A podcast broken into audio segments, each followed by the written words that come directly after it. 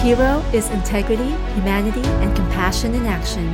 The hero frequency is a thread of those qualities binding us all. I'm Yasmin Joy, an empathic survivor of loss, grief, and more, and every week I'll be sharing tips and tales that brought me to my mission of identifying and amplifying the hero frequency. Let's tune in and turn it up.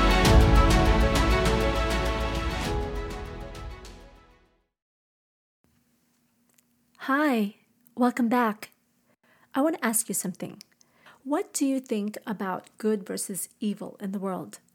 Or do you even believe that there's such a thing? There are a lot of different schools of thought on this, and I don't think that we have an absolute definitive answer. Maybe the universe sees things as completely neutral, but from a human standpoint, for our purposes of survival, community, and connection, I think that we have to have a more definitive answer and perspective on this. This is particularly true if we're going to talk about some form of restoration of humanity and maintaining its integrity for everybody. What do I think about it? Well, to answer that, we have to go way back. I've changed a lot. You know those how it started and how it's going memes? They're usually uh, created to show stark contrasts between the before and afters, and usually with the contrast of calm versus chaotic. Well, let's just say very relatable for me. I would say that I am the same person deep inside, but there are definitely a lot of things that have changed, um, in my especially my perspective of the world and of people. There's just a lot more that I understand now. So, some of the rules that I grew up believing in and stood steadfast by changed. Not completely, but I carved out a space for expansion, um, for greater capacity for compassion, but also for survival.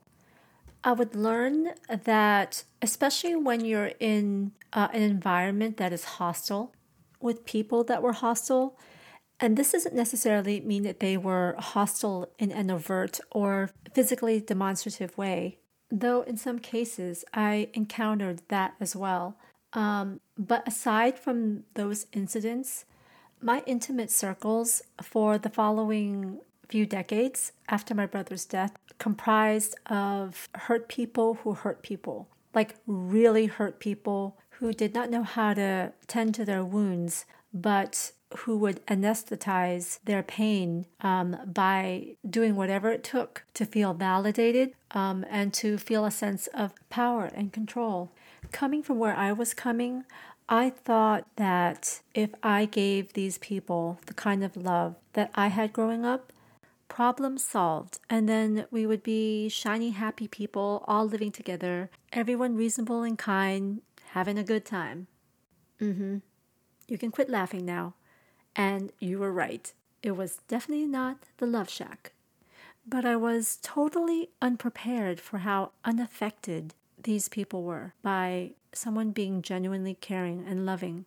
I gave to them what I would have wanted, but I didn't really consider that though it came easily and naturally for me because of my background, how I grew up, um, it was not the same for those people.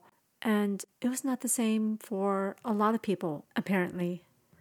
My first hard lesson on this came through an abusive relationship. I'm going to tell you more about that relationship in another episode, but I wanted to give you a little bit of a timeline and also introduce him as the person who broke me into this other world, one that I was so far removed from that I didn't know what the hell I was looking at, what I was dealing with. But my gut knew. I just didn't listen to it and didn't trust it because we did everything right and my brother still died and my family still broke apart. So, what did I know about anything anymore?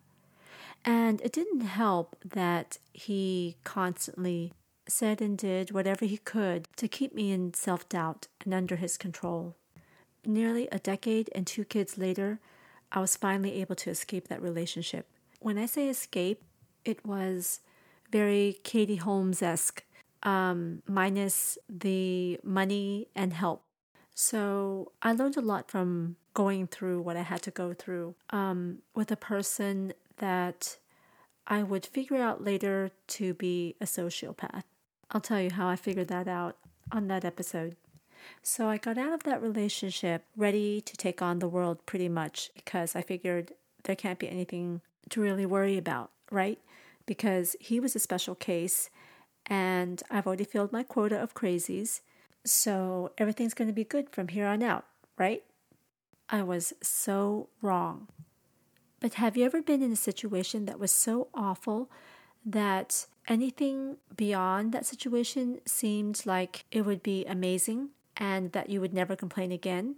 That's where I was. The celebration is definitely warranted, but when you just came fresh out of hell, the bar is really low. So, your ability to assess what should be considered acceptable is a bit skewed um, and inaccurate at the moment. This is very common for people who have been through an abusive relationship. They won't necessarily get into anything as awful, but they often will settle for relationships that have other issues that would have been unacceptable had they not just gotten out of something so terrible. So the bar was lowered for me. I became friends with people that, before my brother's death, um, I probably would have never been friends with. Before my brother died, I was a nerd who stayed home or went to the mall with my family on the weekends, never smoked or drank. Well, obviously, I was also underage, but even through college, I didn't do that. I just didn't grow up with it, so it never appealed to me. And I think that I was always searching to recover some semblance of my family throughout the next decade. The point to all this being that even in my mid 20s, and after having gone through all I'd been through, including having had two kids, I was still really naive. But I was so excited to be out of that relationship that I felt that I just picked up where I left off when my brother died. I was bright eyed, bushy tailed again, and I was ready to do everything and was open to loving everyone because I was determined that that relationship wasn't going to taint um, my other relationships in the future, that I wasn't going to have anybody else pay for what someone else had done. My heart and soul was in the right place, but I had a hell of a lot to learn still, and I was about to learn all of it. It was at this point that I finally reunited with my surviving brother, who was the youngest of us three and he had gone down a completely different track in his life. Um, and he had a lot of party friends. But I didn't mind that because I saw his friends as my younger brothers and sisters. I just loved and embraced them all. I felt like I understood where they were coming from. A lot of them came from broken families, and I felt like I was the big sister taking care of all of them. I wanted them to feel welcomed safe, and really loved. It was good for a minute, um, but then it became challenging, even heartbreaking. Someone I loved as a sister um, and was very protective of ended up basically just using me to get to my brother. For someone so young, she was extremely manipulative. She would play dumb when she did awful things all the time, and if she was able to trick people, she would brag about it later and she latched on to anyone who had any clout in uh, social circles or the social scene. And if she didn't get what she wanted, she would usually have somebody to back her up um, because she was connected to everybody. And she had a reputation of being flaky and whiny, but because she also acted um, dopey and cute, people would just accept her flaws, step up to whatever it is she requested, and enable her constantly, never made her accountable for anything.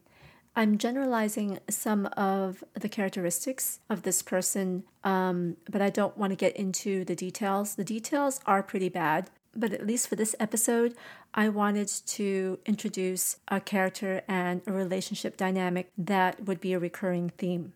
We'll call this person Shriti um, for future reference because I don't want to use any common names because it sucks to share a name with someone who's not a nice person in the story.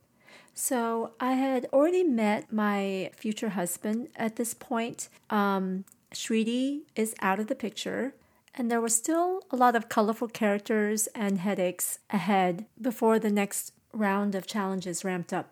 Before I get to that, I want to recap with a how it started and where it's going. So I started out my first 16 years of life with a loving, talented, vivacious mother who was an amazing homemaker and a father who was a hard worker, um, very honest, kind, uh, gentle, never even raised his voice at my mom or even at us, two hyper, fun, mischievous little brothers, and a partridge in a pear tree. Never experienced drama, not even in school. No competitive, catty girlfriends or toxic relationships. No physical abusers, drug abusers, not even stories of liars and cheats um, through my parents. 16 years old, my brother dies, and a portal of darkness opens up. It is so destabilizing and disorienting that a sociopath comes into my path, and I'm like, okay, a slew of party people come into my life, some more harmful than others, and I'm like, why not? So now what? Granted, I started at the bottom of the barrel, but my track record seemed to show improvement with each cluster F of people. Surely this next round is going to bring me to ground zero because I am getting ready to be in a domestic relationship. And the only people around me at this point are going to be family, like real family, led by kind, wise, loving adults, just like my parents before my brother died, and just like my grandmother. I had heard a lot about my husband's grandmother before meeting his family, and I was really looking forward to meeting her as well as the rest of the family because they seemed like they were very close knit. So I was really excited and happy because my kids were finally going to have extended family and grandparents that are going to be in the picture to love them and cherish them, just like my grandmother did with her half son.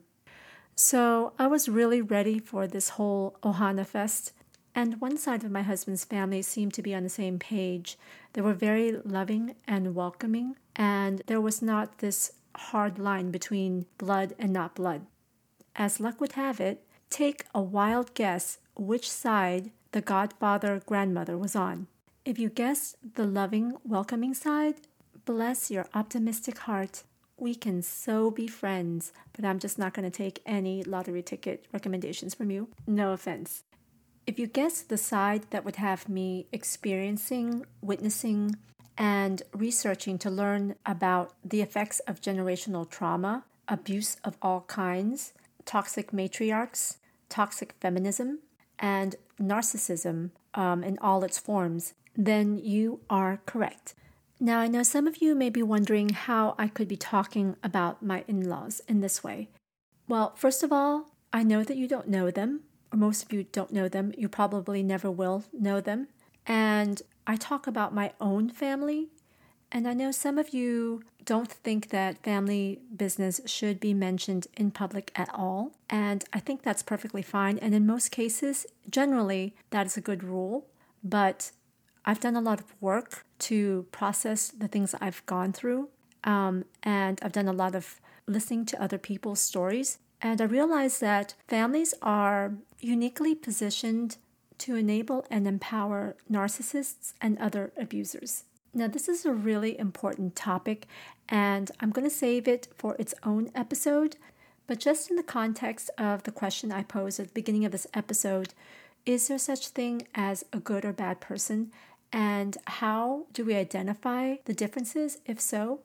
And finally, what can we do as a person who is on the frequency and wants to help humanity? I've wrestled with these questions for decades because I was really trying to understand the world better and understand people better and make better decisions on who I want in my circle and in my life. Because whatever happens to me doesn't stop with me. It affects all the people that love me and the people that I love and all the potential people that I will get to know and love. But it doesn't stop there. It can affect what I'm able to create and contribute to the world. So I needed to know Who are my people? Who are the people who are genuinely kind, compassionate, humane, even if they've made mistakes and bad choices in life, even if they're an addict, even if they're in jail? Who are the genuinely good people? Because we know there are wicked people that have never done drugs, cruel people who go to church every single Sunday and throw out Bible verses like confetti, and inhumane people who hide their darkness behind their works of art. The one characteristic that I've found these types of people to share is a sense of entitlement and the need to have power and control over people. When you have a sense of entitlement, that means you see yourself above another person. From that point, it's not a far reach from the state of inhumanity. With all that in mind, with Shriti, she was young, even though she did have an unusual um, level of comfort with cruelty and employing manipulation tactics, but hopefully she's changed. I would give her that benefit of the doubt. However, with the grandmother, because she is completely sober and older, um, supposedly wiser, and very deliberate in the front that she poses for the family as their matriarch. I feel like her cruelty is indicative of who she is as a person. Whew, this was a pretty intense episode. Um, so I'm going to give you three takeaways. Number one, true goodness is rooted in genuine kindness and compassion for others, not just the extensions of your ego, such as your class, club, family, etc. Number two, the taboo should be in the harming of others, not in the speaking of the harm that others have done. I do want to add a caveat to this. In most cases, you should really give the person that you have a grievance with the chance to change or to explain themselves. In my case, I'm not going to get into specifics again, but anyone who knows me in real life knows that I am not a person who is stingy about communication or connection at all. So, the final takeaway I want to give to you is to remember that self entitlement is a gateway for inhumanity. Being aware of these will help you better recognize who's who um, to protect yourself as well as to know who you want to support and empower in the world. If you enjoyed this, please help me on my mission to amplify this frequency by sharing this episode with one person. Every day is an opportunity to exercise your integrity, humanity, and compassion, including for yourself. May you go with the company of good, the endurance of love, the beauty of wonder, and the dignity of kindness. Thanks for tuning into the Hero Frequency.